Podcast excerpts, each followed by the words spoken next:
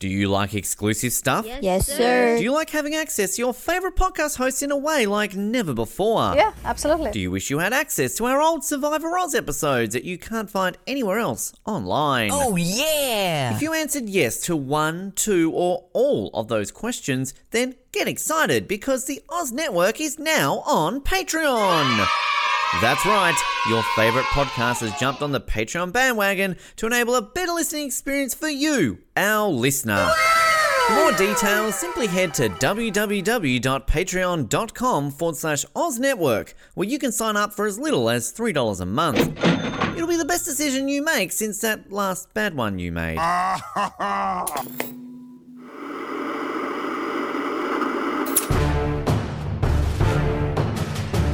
You're listening to the Oz TV podcast, only on the Oz Network. Welcome to the Oz Network for the worst episode of 24 ever.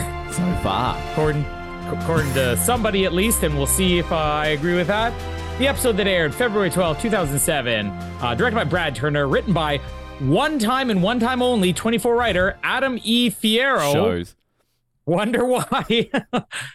This is the great episode where Marilyn does stuff and Jack follows her around and Milo goes in the field and Morris is troubled. That's pretty much it. And this is the single most soap opera-y thing 24 has ever produced. So far. And I half expected, so far, I half expect to see Adam E. Fierro having written on The Bold and the Beautiful or something like that afterwards, only to find out this guy is one of the main writers on The Wire, or sorry, not The Wire, The Shield. He did write for The Wire, but The Shield, two of the most critically acclaimed television shows of this century, and he wrote the worst episode ever of 24. So good job, Adam E. Fierro. And Ben, what else was happening on this date in 2007 or any year, for that matter? Tune in last week, because apparently I found out that this episode actually aired the same night as last week. So I'm here losing my mind going, February 12th, I swear I read this last week. Abraham Lincoln has two birthdays? Like, what's going on? But apparently this aired the same night as the last week's episode. So Abraham Lincoln, Christina Ricci's birthday, and I think there was a plane crash from memory. So, yeah. And of the episodes that they felt the need to double up, this is what they felt would keep people sticking around waiting for the second hour of 24 in a season like this. Yep. Sad. My name is Colin, and we're shorthanded, so get your shirt on and let's go. And my name is Ben, and really, we don't need to talk about this. Please not. You said this was the worst episode ever. It would be your new worst episode ever. And I try to keep an open mind. We're going to see in the upcoming weeks that I do have an open mind with some things, that I'm going to be forgiving of some things in the season. I hate to agree with Ben, but like the second this episode was halfway through, I'm like, he's right. This is the worst episode I've ever seen of this show. Yeah, it is so bad. The writing is terrible. I'm sure, Adam Fierro, that you've written some great stuff for The Wire and The Shield and all those other gritty dramas. Why they hired you to, maybe they just needed a fall guy. This is like their version of a Thomas Lennox or something like that. We need somebody that could take the fall for this. It's horrible. It is so beyond horrible. It is sad.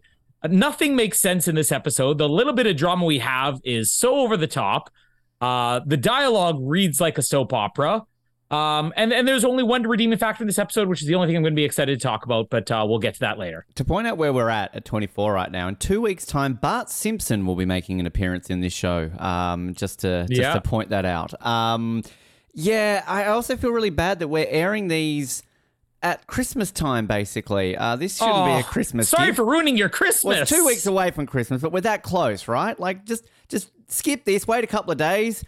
You'll get to Violent Night. That's a much better episode that we're going to cover. Or we'll try to kill Wayne Palmer on Christmas. That's festive, right? It's literally going to be happening.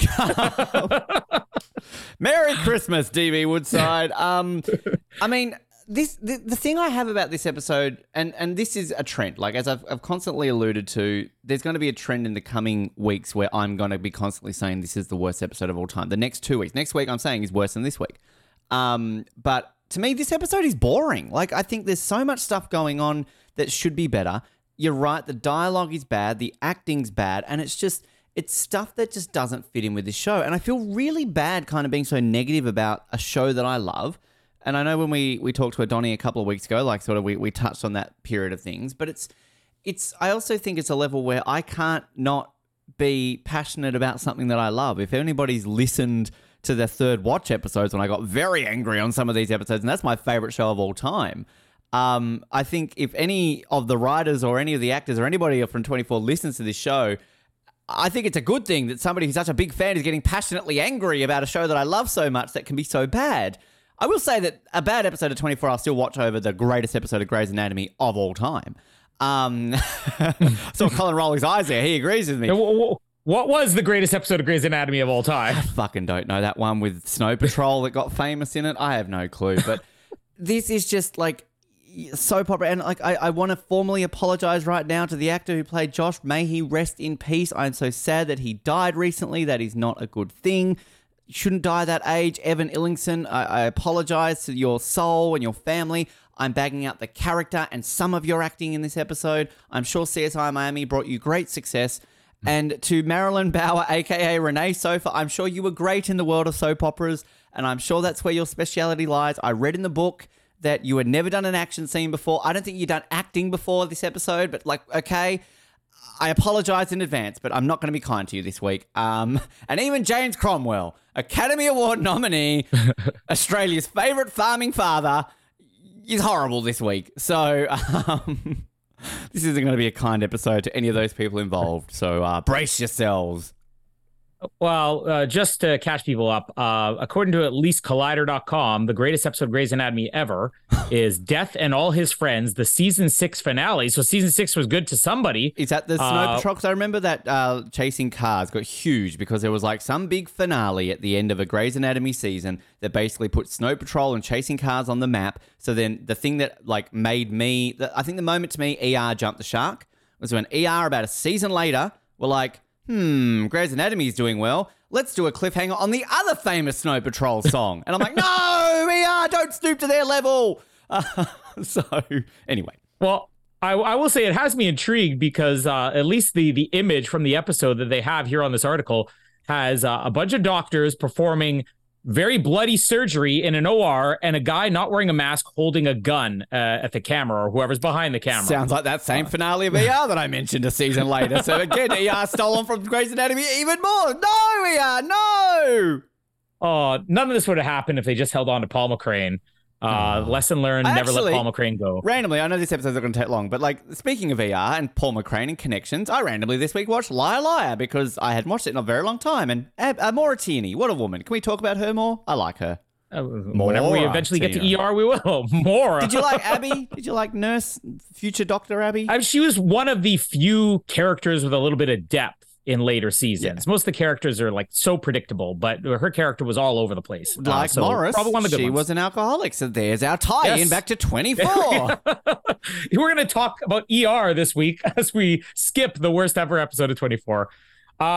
Famous last words. This shouldn't take us that long. Let's start with the I don't even want to call it the Palmer drama anymore because it's more the Lennox drama. But I will say Wayne sounds a lot like Eeyore from Winnie the Pooh in this episode. He's just very mopey. Oh, bother.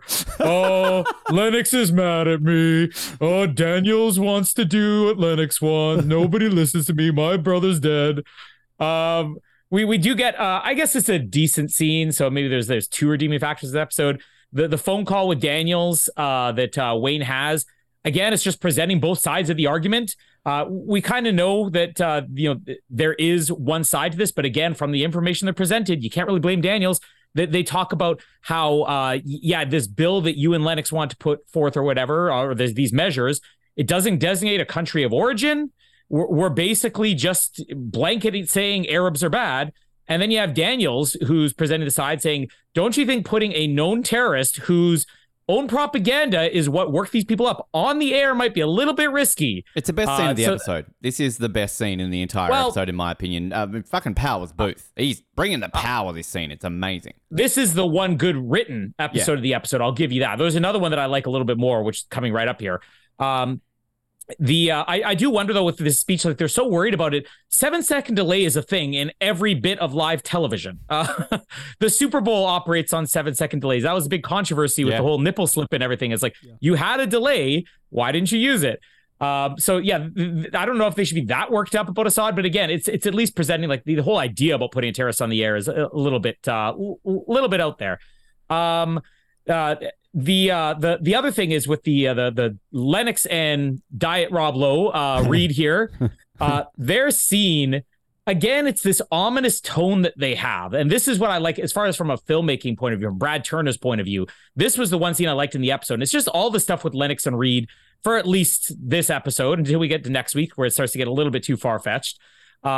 It feels very like Darth Sidious, Anakin Skywalker, you know, like the meeting in the dark room. And yes, it is very over the top, but it's still, I kind of have fun watching them go back and forth. Them talking about giving Lennox the plausible deniability. This is going to be an important factor with Reed's character, or even Lennox's character coming up, about we still feel that there's use for you, Lennox, and we want to make sure you have that plausible deniability. Reminds me of Independence Day. Why didn't I know about this? 2 words, Mr. President, plausible deniability. And even Reed has, I guess, a decent line here where Lennox is asking this question. He goes, I'm not the architect. I'm just a conduit. It's the ominous tone of this. So I think I am a fan of almost everything they do with the presidential stuff this season, which is a total turnaround from what I thought coming into this season, which I thought this was some of the stuff later on with Powers Booth. But again, it's when you present a plot line like this that is so out there, but you execute it well, you can start to forgive a lot of the ridiculousness of it. And I feel like this is the difference from what we got with David Palmer, what they struggled with for 3 seasons with David, and what they kind of nail in this season with Wayne. And Wayne is sort of the forgettable president or the forgettable Palmer here. Let's be honest, Regina King's the forgettable Palmer, but at least of the brothers here. But they never were able to really back yourself up. Keith and Nicole? Well, they're not brothers with David. They're these children. They're Palmers. Aren't they? Okay, well, I guess they're the more forgettable Palmers in terms of memorability. 1, Sherry. A big gap, David. 3, this is Wayne. On the tube this weekend, ranking the Palmers on E. No, sorry to disrespect and interrupt you there, but I mean, like, at least Regina King plays Sandra Palmer. Tell me right now who played Nicole Palmer. Go. It's Nicole Palmer played herself. At least I can remember Valacious Shannon. Ducks Valacious Shannon. Follows us on the Oz Network, by the way, but never responds to our messages. Happy days, Valacious. But yeah, I do think that there's something with the way that they film this, and maybe it's because the regular soap opera stuff just doesn't cut it, that this political soap opera, this very Tom Clancy-like soap opera, I'm kind of into.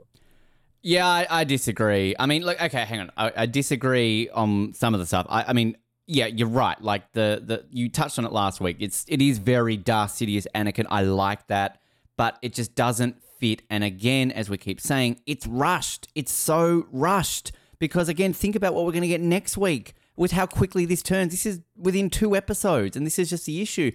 And again, as I keep reiterating, this was me last season over Logan's turn. To me, just doesn't fit right once you sort of know it's coming and it feels so out of place. This, like, all of a sudden, like, no, president doesn't like me. He doesn't want to go with my plan. Let's kill him. Oh, okay, you're muted, Boomer. We are going to... I like that. But it's just so quick and rushed. And then all of a sudden, I love Lennox, but, like, this is where I get an issue with Lennox because it's like last week, yeah, let's kill him. Next week, nah, let's not. It's like, make up your mind. Well, we'll debate that a bit next week because I think I have a different view of the way everything happens with Lennox than I had the first time I watched this and even coming into this season. It's so far-fetched. Like, this Diet Rob Lowe sitting around going, grr, I hate these presidents, like racism in the White House. So he's just got a contingency plan ready to fire to kill him at a blink's notice. Like, it's so over the top and stupid. And again, this is my issue why I'm getting so angry at my beloved 24. It's like, if this was what 24 was from day one, within 2 seconds you're going to assassinate the president, I would be fine with that. Like, House of Cards is a weird example, but House of Cards set the precedent for way over the top political stuff. I'm going to push someone in front of a train.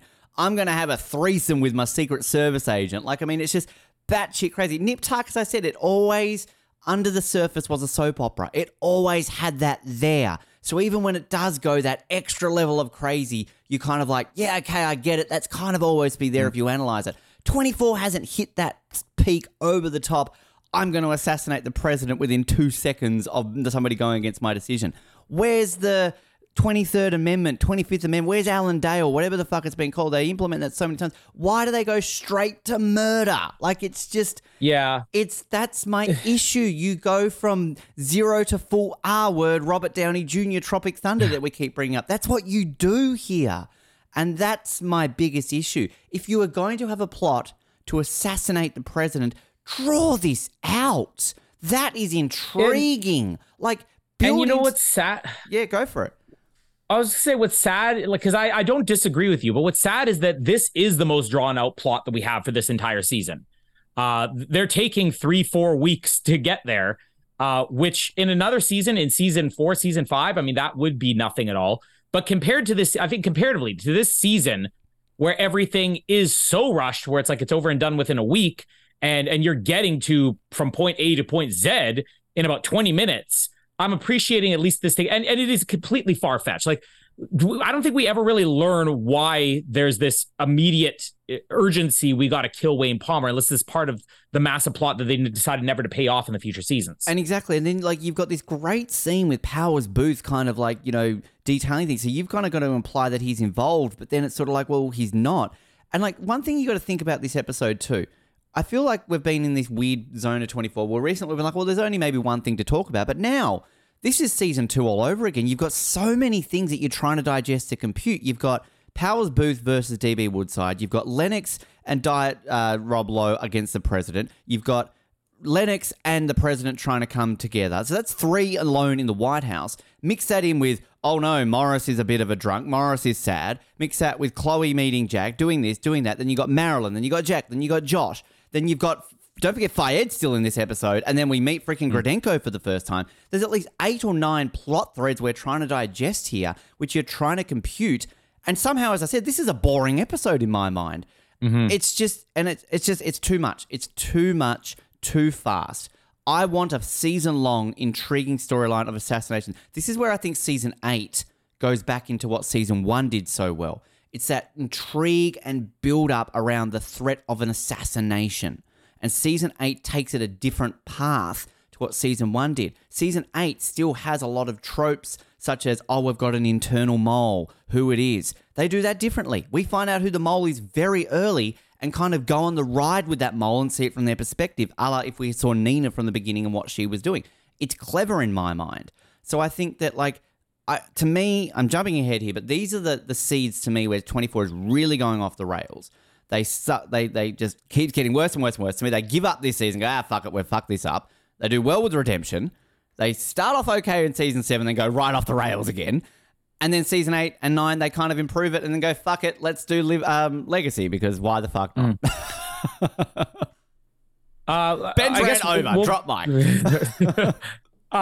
We'll get to the Gredenko Fayed stuff, which is really like 2 quick scenes, but I'll kind of group that in with like the first half of Jack and everybody at CTU, which it didn't even occur to me because they don't make a big deal about it in this episode, but this is Jack's first time back at CTU. But I was going to add that it's that class. I agree with you. It is. But like, this is the thing, as I said, last season, the season before, this is now the trope. I think we will get this in season 8. We obviously don't get it next season because we don't have a CTU next season. But this is every season from season 2, except for season 3, because he's already there. Yeah. We get a Jack walks into CTU with a dun-na-na-na-na, and everybody looks at him and he feels solemn, and we get a subtle welcome back before he gets straight back into his job. It's just a thing. Well, I actually did listen to most of the commentary in this episode, and then I just kind of gave up because they were being very complimentary towards it, and I started getting angry. But the commentary was with the editor and with Eric Balfour. There were a couple of little fun tidbits in there, but it wasn't until they mentioned that where I'm because they downplay it so much, and maybe it is just because this is like the 4th season in a row where we've had that same moment of Jack coming back in, where it's almost just brushed under the rug, like, oh, we've done this before. Let's get it over with, because otherwise the audience is going to call out, why is nobody acknowledging this? Only when Eric Balfour mentioned in the commentary did I realize this. But first of all, I guess the Fayed, we get him in a helicopter. I love the helicopter. Lots of helicopters this season. Landing at, I don't know if it's supposed to be a dam or a floodway. But he makes a phone call to Gredenko, and here we get introduced to Gredenko the first time. Now, this actor, everybody probably recognizes this guy from something. This is the guy who will always play the crazy Russian, the crazy European guy. The actor, I'll butcher his name here, Rade Serbedzia. There he is. So this guy, we've actually covered a movie he was in because he was in Mission Impossible 2. He was like the guy who smuggled the virus out, who was like an old friend of Tom Cruise's. Which I sorry, I was just going to remember from somebody else. No, but like I don't really remember that recap in that movie, but I do vaguely remember like maybe I mentioned that in that episode when we looked him up. Like I was like, hey, he played Gredenko in 24. Well, he's been in everything. I mean, I thought it was Space Cowboys, Eyes Wide Shut. Like he was a Tom Cruise guy. Tom Cruise cast him in Eyes Wide Shut, where Lily Sobieski played his teenage daughter that he was trying to pimp out to Tom Cruise. Oh, showing you the types of guys that he. This is the type of guy that he usually plays. One of my favorite roles of him, because he's been in a ton of stuff. He was in one of the X-Men movies. But one of my favorite roles of his is just a very small role he had in Batman Begins. If you remember when Bruce Wayne decides to disappear and he borrows a homeless man's coat or exchanges with a homeless man. And that homeless man's like, oh, what a nice coat. It's that guy. Now, this guy's always playing the angry, crazy Russian or angry, crazy European. Well, the Quiet American there, he did one with Brendan Fraser. Michael Joe Caine. Young with Bill Paxton. Look at the guys this guy's worked with. Taken 2 with Liam Neeson. But the way they described him on the comment, they basically said him and Adoni are essentially the same person. They always play like this hideous, evil person, but they are literally the nicest people in the world, which is funny because I've never really seen I've seen this guy in lots of movies, the guy who plays Gredenko, but I don't think I ever would have pictured him like Adoni to be like this nice, gentle man. I literally just watched him in Harry Potter and the Deathly Hallows Part 1. The worst of the Deathly Hallows films. Yeah, I think I ranked that my third lowest Harry Potter film. No, my second lowest Harry Potter film, only Chamber of the Secrets. My number one, by the way, the sixth one, the one where Dumbledore dies. And again, I've watched these movies twice, both times because Jamie made me. I'm not a fan of the franchise, but easily number 6, your favorite, is easily my least favorite. Really? So if we ever do cover those, that might be an interesting one. I really think we should. I mean, again, I wasn't like enamored by them. I'm like, they were the Harry Potter movies. I basically had the same opinion as I did beforehand. They're good, but I would never, sit down and, get invested in them. I still want to read the books, but I think they would be fun to cover because there's so many like little things we could nitpick about it. They would be fun movies to cover. We do start to get to the bottom of what this whole plot is, at least Gredenko's side of it. I like him talking to his other henchmen here. We're talking about, do you really sure it's wise to trust the Arabs? And, racist Russians. We'll blame the Arabs. Well, and that's kind of what it all boils down to is they're like, for years during the Cold War, we were afraid to use nuclear weapons against America. Let's make somebody else take the blame. It's at least paying off a little bit of a plot. I mean, the Russians are going to be part of the show for a little while. Draw this out, Colin. This is my thing. This is a smart plot. Like, I want to see, like, we don't have warring, like, villains against each other. We kind of did in Season 3 with, like, Saunders and the Salazars in a way. But, like, wouldn't this make for a fascinating season-long battle? Like, even, like, back in Season 1, the Drazens and what's-his-face in the compound. Like, that was kind of a bit warring, but, like, these two, like, this is the interesting stuff we get for this season is kind of Gredenko versus Fayed. And it really, like, when we get to the two good episodes in the middle of the season, it borders down to kind of the crescendo of these two. But, like, I want this. This is fascinating to me. I wish we had more of this. The stuff at CTU, Bill gives a briefing on Gredenko. Milo is restoring fragments of an email. Oh, boy. They're asking for Morris's help. When Morris is back, or Chloe says, can I please talk to him first? And then this lady here, the worst. We have to take him to medical. Yes. Give us 10 minutes against a Star Destroyer. I'm glad you wrote that down because she's so bad. Like, we have to go to medical. Please, like, I didn't see the trivia. I'll have a look in a sec, but I'm hoping she's just like a writer or something who wanted a cameo or a fan that won a competition at least because, like, seriously, she is horrible. Well, there is a little Easter egg that's in here. So when Jack comes back here, Bill tells him about Gredenko. Then we get Philip deleting phone calls or phone numbers, I guess, off of Graham's cell phone, which the number he deletes, I didn't write down what the name was, but I'm like, is this somebody who factors in later in the season? Because the name, it's not like a name like Gredenko that you're like, oh, I remember that name. It's literally the name of a prop master on the show who'd been with the show from the beginning. So they threw a crew member's name in there that he's deleting. So one of the crew members is tied to terrorism. this already is like, I don't want to be poking holes in it because I actually want to like some of this family drama with Jack, especially the Jack and Philip stuff. On a rewatch, it is slightly better than I remembered, partly because James Cromwell is doing what I honestly believe he was not necessarily the right actor, but I also think that he's doing what he can with a character that I think that they had no clue what they were doing with from minute to minute. You hear about these troubled productions where they're doing rewrites in the middle of a, in the movie or in the middle of a TV series. And it almost feels like that here because he seems to be playing like a different character from one scene to the next. But how he has access to this in the first place, like it's all very absurd. And this is going to become a bigger problem a little bit later on, or only in like one or two more scenes here. But like he's left unattended. You have they're always talking about how they have a lack of leads. Now you have the cell phone in your custody of a guy, the only person you know that was a terrorist that's tied to this, and you're not even keeping his phone out of the dad's reach. And why is Philip there in the first place? I don't even understand it.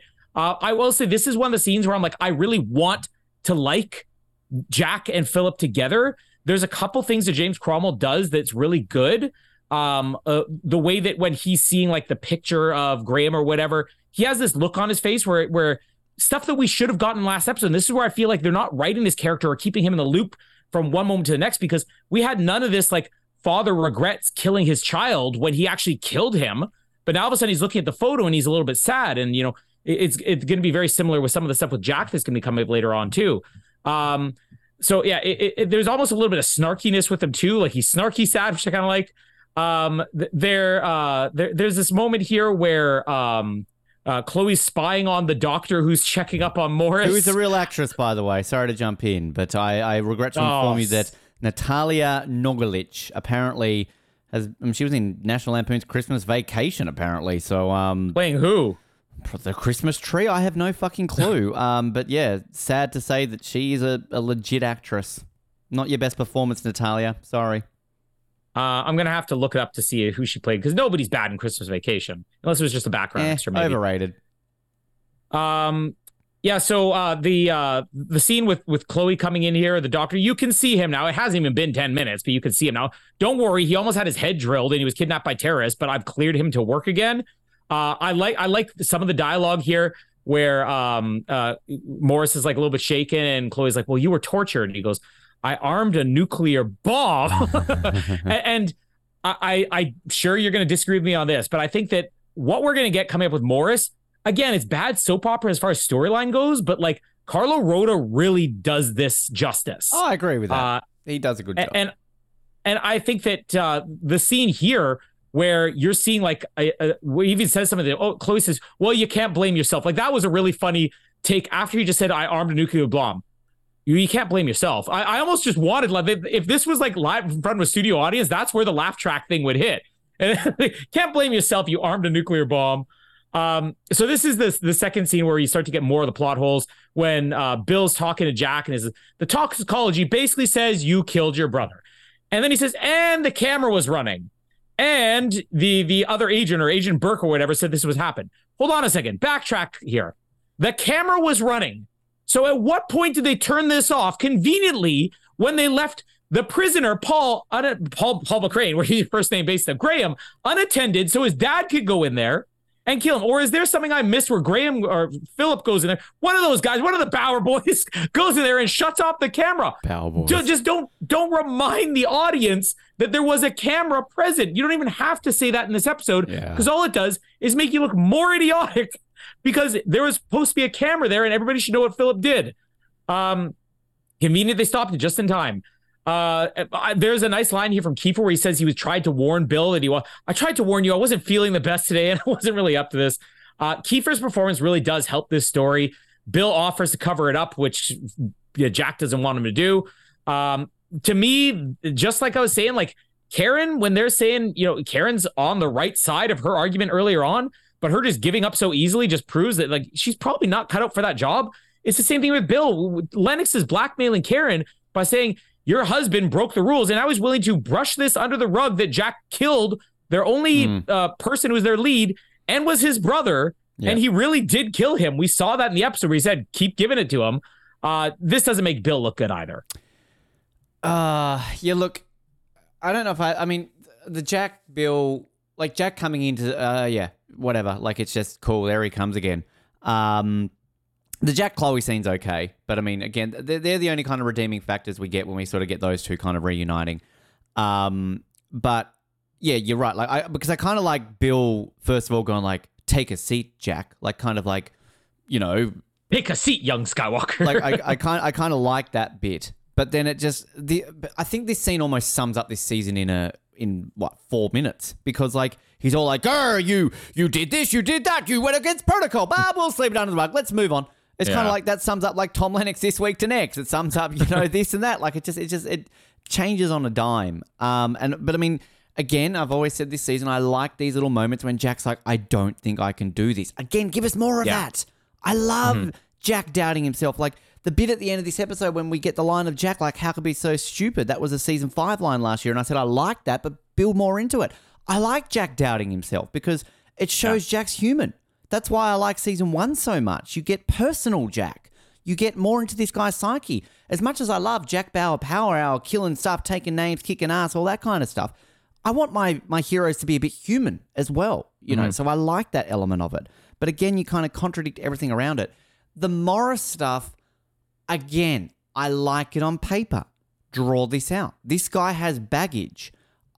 He's an alcoholic. What do they do with this? They literally go, "Oh, he got tortured, so we're going to bring him back into the episode." Chloe walks in. "Morris, I'm really sad that you're not good. I'm here for you." He's like, I let, you know, terrorists make me arm a nuclear bomb. I'm a horrible person." "Okay, I'll check in with you in 10 minutes. 10 minutes later. "Morris, get the fuck over it and get to work." Now, like, seriously? Like, this guy just got tortured by terrorists and after a nuclear bomb. He's a bit okay to be a bit sad. And then, like, what we're going to get next week is him having a drink. Okay, fair enough, he's an alcoholic. But, like, he straight away, like, it's just so over the place. And you're absolutely right. Colorado does a fantastic job with this. Absolutely. And I actually want to commend Chloe. Why have I gone blank on Marilyn Radskib's name? Sorry, Marilyn. Because, again, as we constantly point out with Marilyn Radskib, she's not really a dramatic actress. So, therefore, like, whenever she pulls off scenes like this, I think it's fantastic. But it's just, it's so sporadically over the place. I mean, again, Chloe, like, she was the one being berated a week or so ago because her husband or whatever he is, partner, is, like, being tortured. "Oh, do your job, Chloe. She's making mistakes." Like, make up your mind, CTU. And is this also the episode 2 with CTU where, again, let's point out when CTU technology is only convenient for the plot's sake? The beginning of this episode, the FAA could not track Fayed's helicopter. Okay, you're CTU. All right, you have satellites that, again, can recognize shoulders of people on red light cameras when you need them to. You can't have... And I doubt there's a lot of air traffic after a nuclear bomb goes off. You can't track a simple... I know enough about satellites that I could log on to Google Maps right now. If there just happens to be a helicopter, there's a helicopter. See it? Like, I think I know what one looks like. So, again, for plot's sake, why the hell do you have to do this? Yeah, there's just some stuff here that just really just, you know. And also, why does CTU have a morgue? Like with the Jack's dad stuff. So when they say like his dad, you know, Philip is here in the morgue. How many people die in this freaking government agency? Like, I'm sorry, that I'm sure my local police station doesn't have a morgue. I mean, maybe after all the terrorist attacks, they're like, "Fuck, we need one." Well, come on, they had Paul Rains. True. Anybody with a Paul in their name, whether it be the actor or the character, is going to end up in the morgue. That's Paul. Yeah, that's actually, you're onto something there.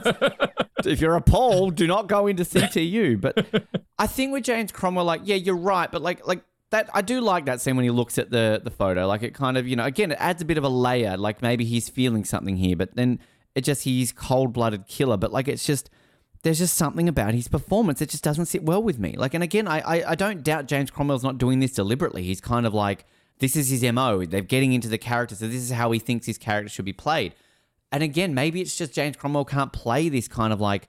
Because the thing with Philip Bauer is he is such a bipolar... Like, you're meant to believe that, oh, no, he was... Like, what we're going to get next week. Like, oh, no, I was doing this. I had no choice. And... As you're going to learn with Philip Bauer, he's just an evil prick. Like, he's just constantly lying to Jack to try and get away with things. But there's just something about him that you don't believe. Like, Nina pulled it off.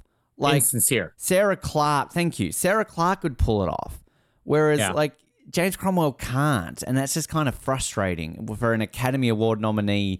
But maybe some actors just can't pull things off. Like, I mean, you know, Meryl Streep's a bad example. She can do anything. But, like, there's certain actors who are... There's this doctor who come back in 10 minutes. She's probably amazing in National Lampoon's Christmas Vacation. It's a Christmas tree. Like, yeah, I don't know. But, like, it just, there's something about his performance that really doesn't sit well with me. And I like James Cromwell. But, again, Donald Sutherland.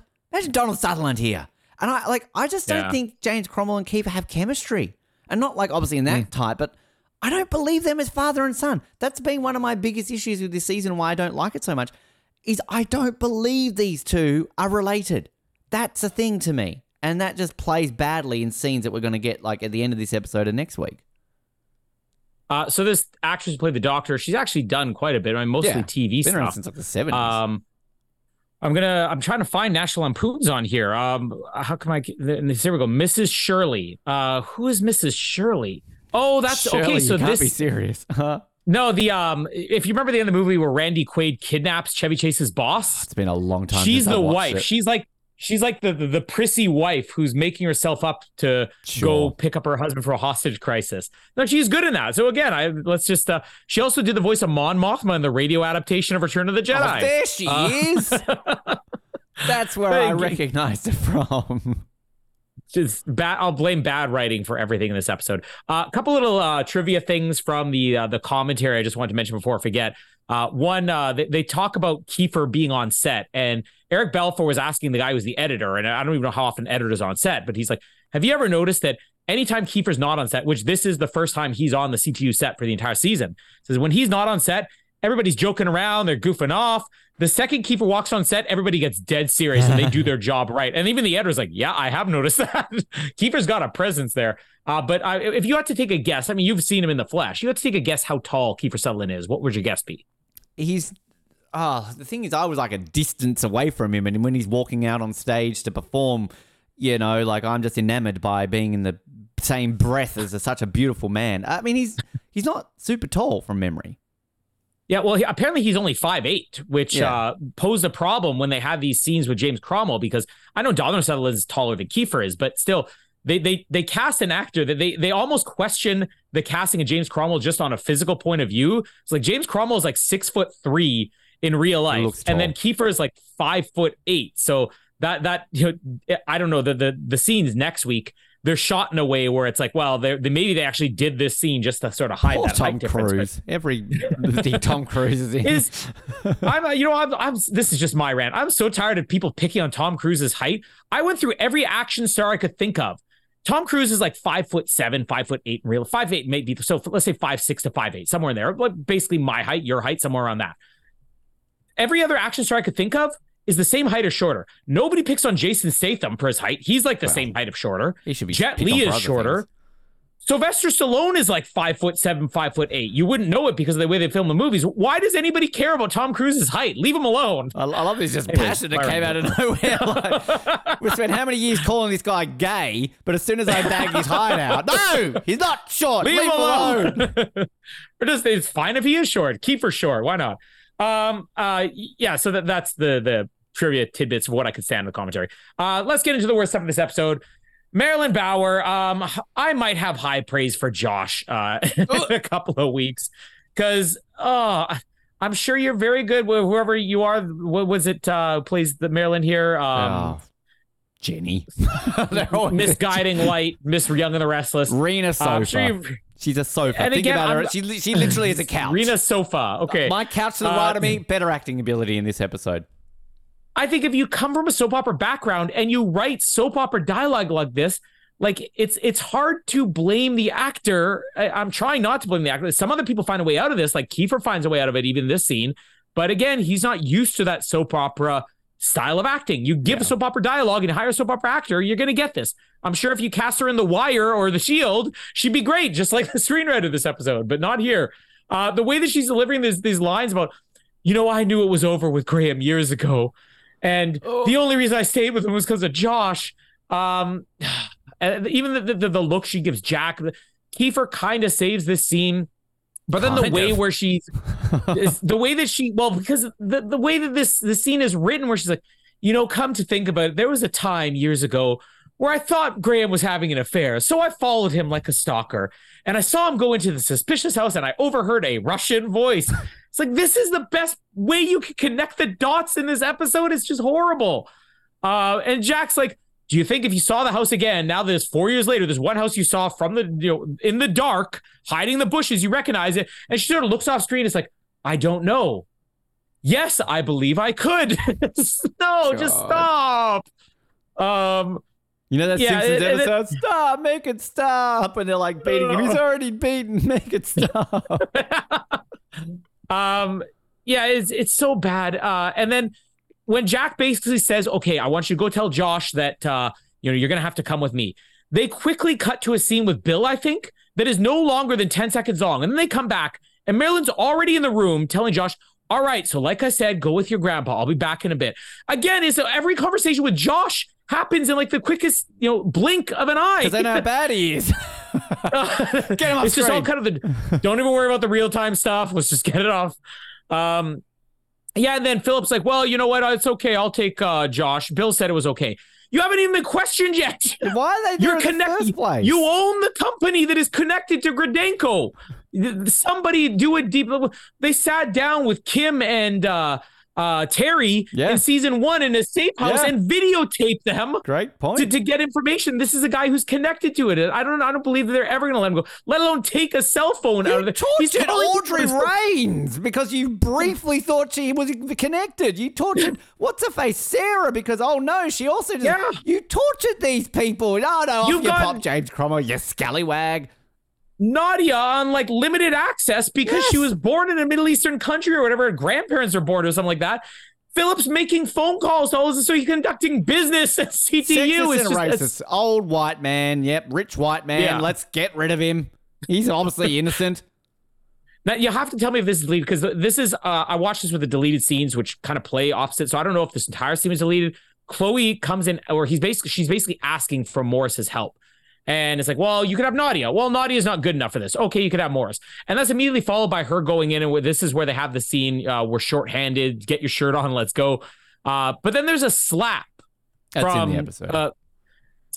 I was hoping that wasn't because that is even more soap opery than the Maryland stuff.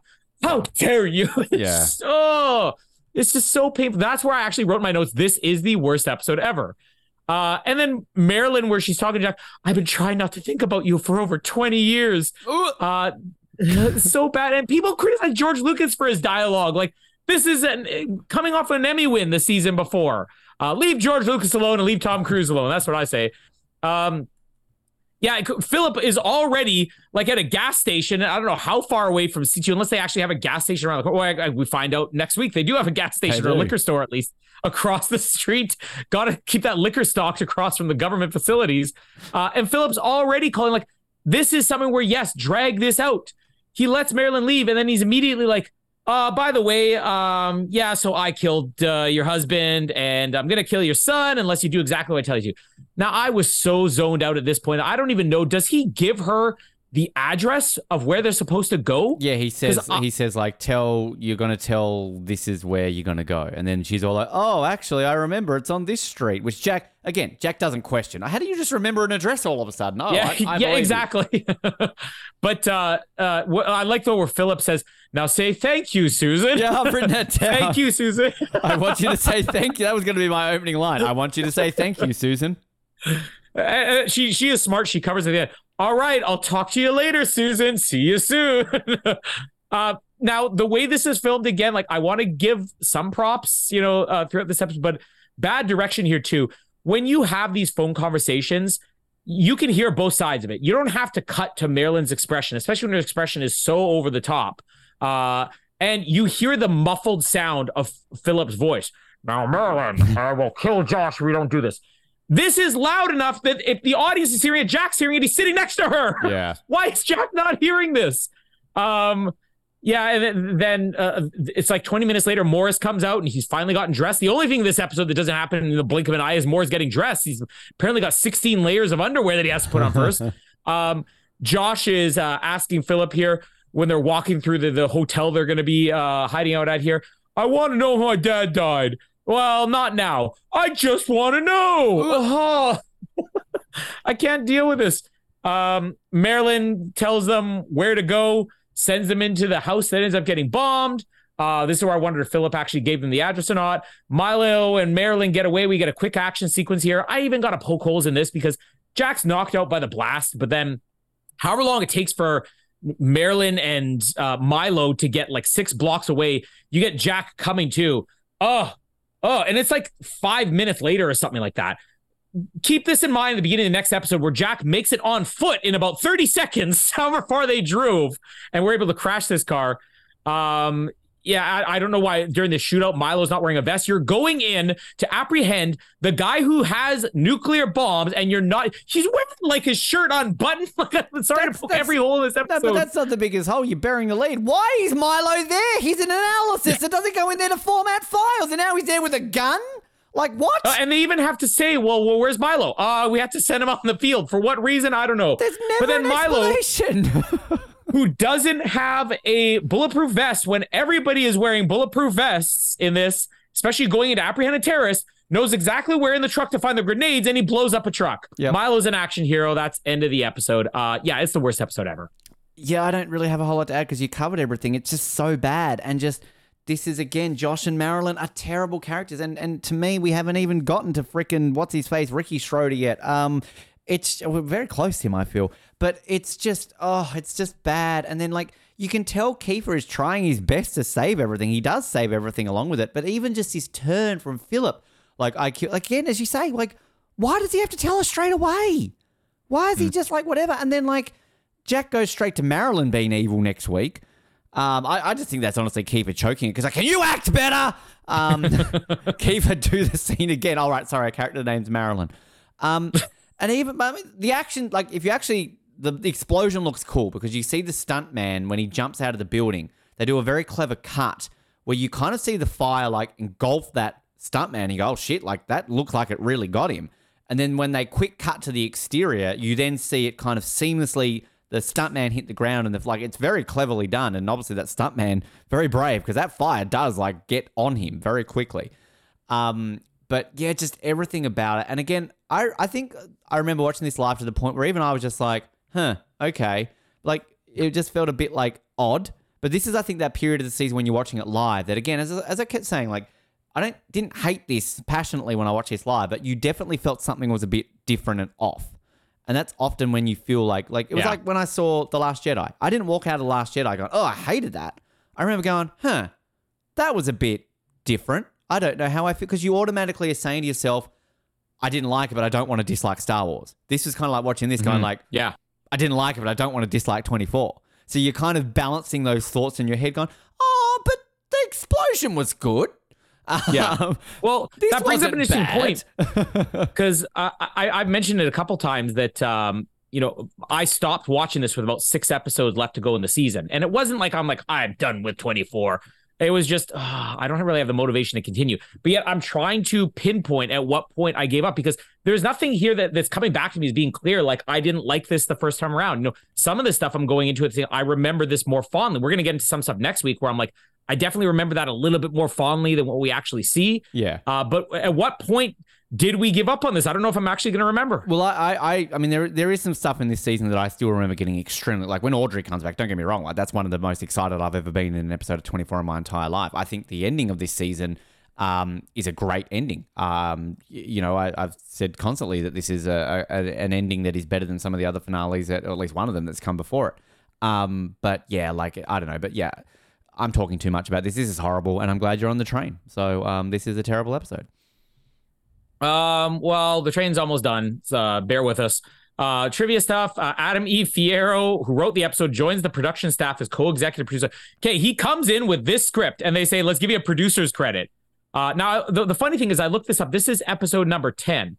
If you look on IMDb, or episode number 9, is this? Yeah, it is 9. You're right. So he's a co-executive producer according to IMDb for 10 episodes this season. So they give him a co-executive producer job, but then let him go before the end of the season? This guy's the biggest failure in the history of 24. And he never wrote an episode again, which is weird.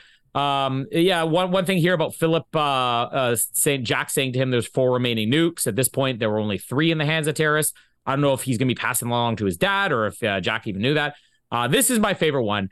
After Milo has detonated the C2 truck and runs off with Marilyn, 3 police vehicles can be seen in the background as Philip's mercenaries turn the corner in chase of them. Seemingly, they aren't concerned with the large explosion. Well, it's LA. They just had a nuclear bomb. Goes, that's not an... It's like Crocodile Dundee. That's not an explosion. Yeah. Points over to Valencia. That's an explosion. Anything in the book? I skimmed through it. I think it mentions about the Adam E. Fierro, about his background, and I think it talks to Sofer actress. I don't give a shit about reading about her. I'm sorry. Again, I'm sure you're a lover. You honestly seem like a genuinely nice woman, and I'm sure you are fantastic on Passions or whatever the hell you were on. But, like, can we cover Passions? But, like, we're not here for Passions actors right now. I apologize, Miss Sofer. Yeah, we're both been in this, and it's ranked last. There we go. That was quick. Which, 100, no debate. So that's 129 out of 129. But I will say that this still cracks the top 200 overall for me. So this will make it to 198 after 260, which goes to show the rubbish that's got to follow this. There are 6 more episodes of this season that will be ranked below this. I'm just saying that right now, wow, in Ben Waterworth's opinion, including next week.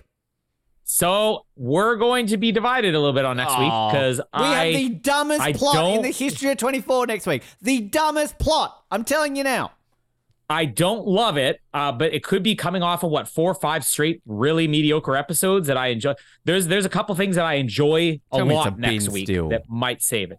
We'll see. We'll see. But it's not going to be worse than this week. It does not get worse than this episode. Oh, what a chicken soup with crackers. It's a very thick soup. Rice or noodles in it. Yes, it's very thick. That's the way Casper likes it. That's his favorite. I'm not going to comment on where that could have gone and been one of us. Just move on here. Other episodes, you said Violent Night is this week? Violent Night is this week. So if you want an entertaining episode and an entertaining thing to watch, watch Violent Night as we get through our horror Christmas month. And obviously we're a couple of weeks away from our best of, as well as we're getting very close to the end of the year. But... yes, we will have a Christmas Day episode of 24. As you said, it will be Wayne Palmer nearly dies. Well, does he? Now, I haven't watched that episode yet, but is it going to be a good Christmas present? Is that one of the good ones of the season? I mean, I will say this. It won't be ranked the worst episode of the season. But I will also say this. It has Bart Simpson in it. Yeah. So, I mean, seriously, did we all forget that Nancy Cartwright was in an episode of 24? Because Nancy Cartwright's in an episode of 24. So Christmas stuff going on. Amazing Race. I don't know if it's still going on, but if it hasn't, they wrapped up the season. And good job, Rocky. And then next week, we will get to see the conclusion of this shootout, as well as Lennox gets in some more trouble. And the return somebody pukes on camera. The return of somebody, yes, big return, which that I'm see, that's one of the things next week where I'm like, this kind of saves the episode a little bit. Somebody puking on camera is what it's all about, though. That's what we're gonna be here for. That will be it. My name is Colin, and thank you, Susan. And my name is Ben, and stop feeling sorry for yourself and end this episode. Thanks for downloading this episode of the Oz Network. Make sure you never miss an episode by subscribing to the podcast via Apple Podcasts, Spotify, Stitcher, Google Podcasts, or by copying our RSS feed into your preferred podcast provider. And while you're there, please drop us a rating and leave us some feedback. You can also be sure to stay up to date with all the latest episodes and happenings from the show, as well as finding out how you can get involved in upcoming episodes by following our social media pages on Facebook, Twitter, and Instagram, as well as getting everything you need under one roof at theoznetwork.net. Thanks again for listening, and we'll speak to you next time.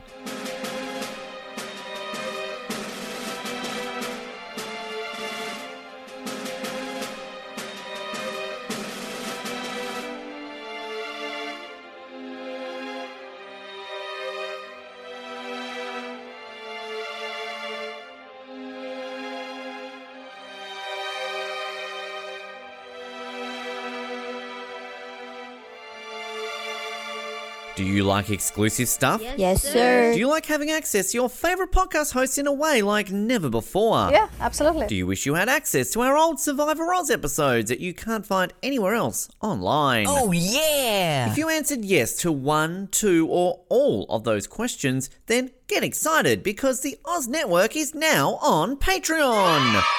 That's right, your favourite podcast has jumped on the Patreon bandwagon to enable a better listening experience for you, our listener.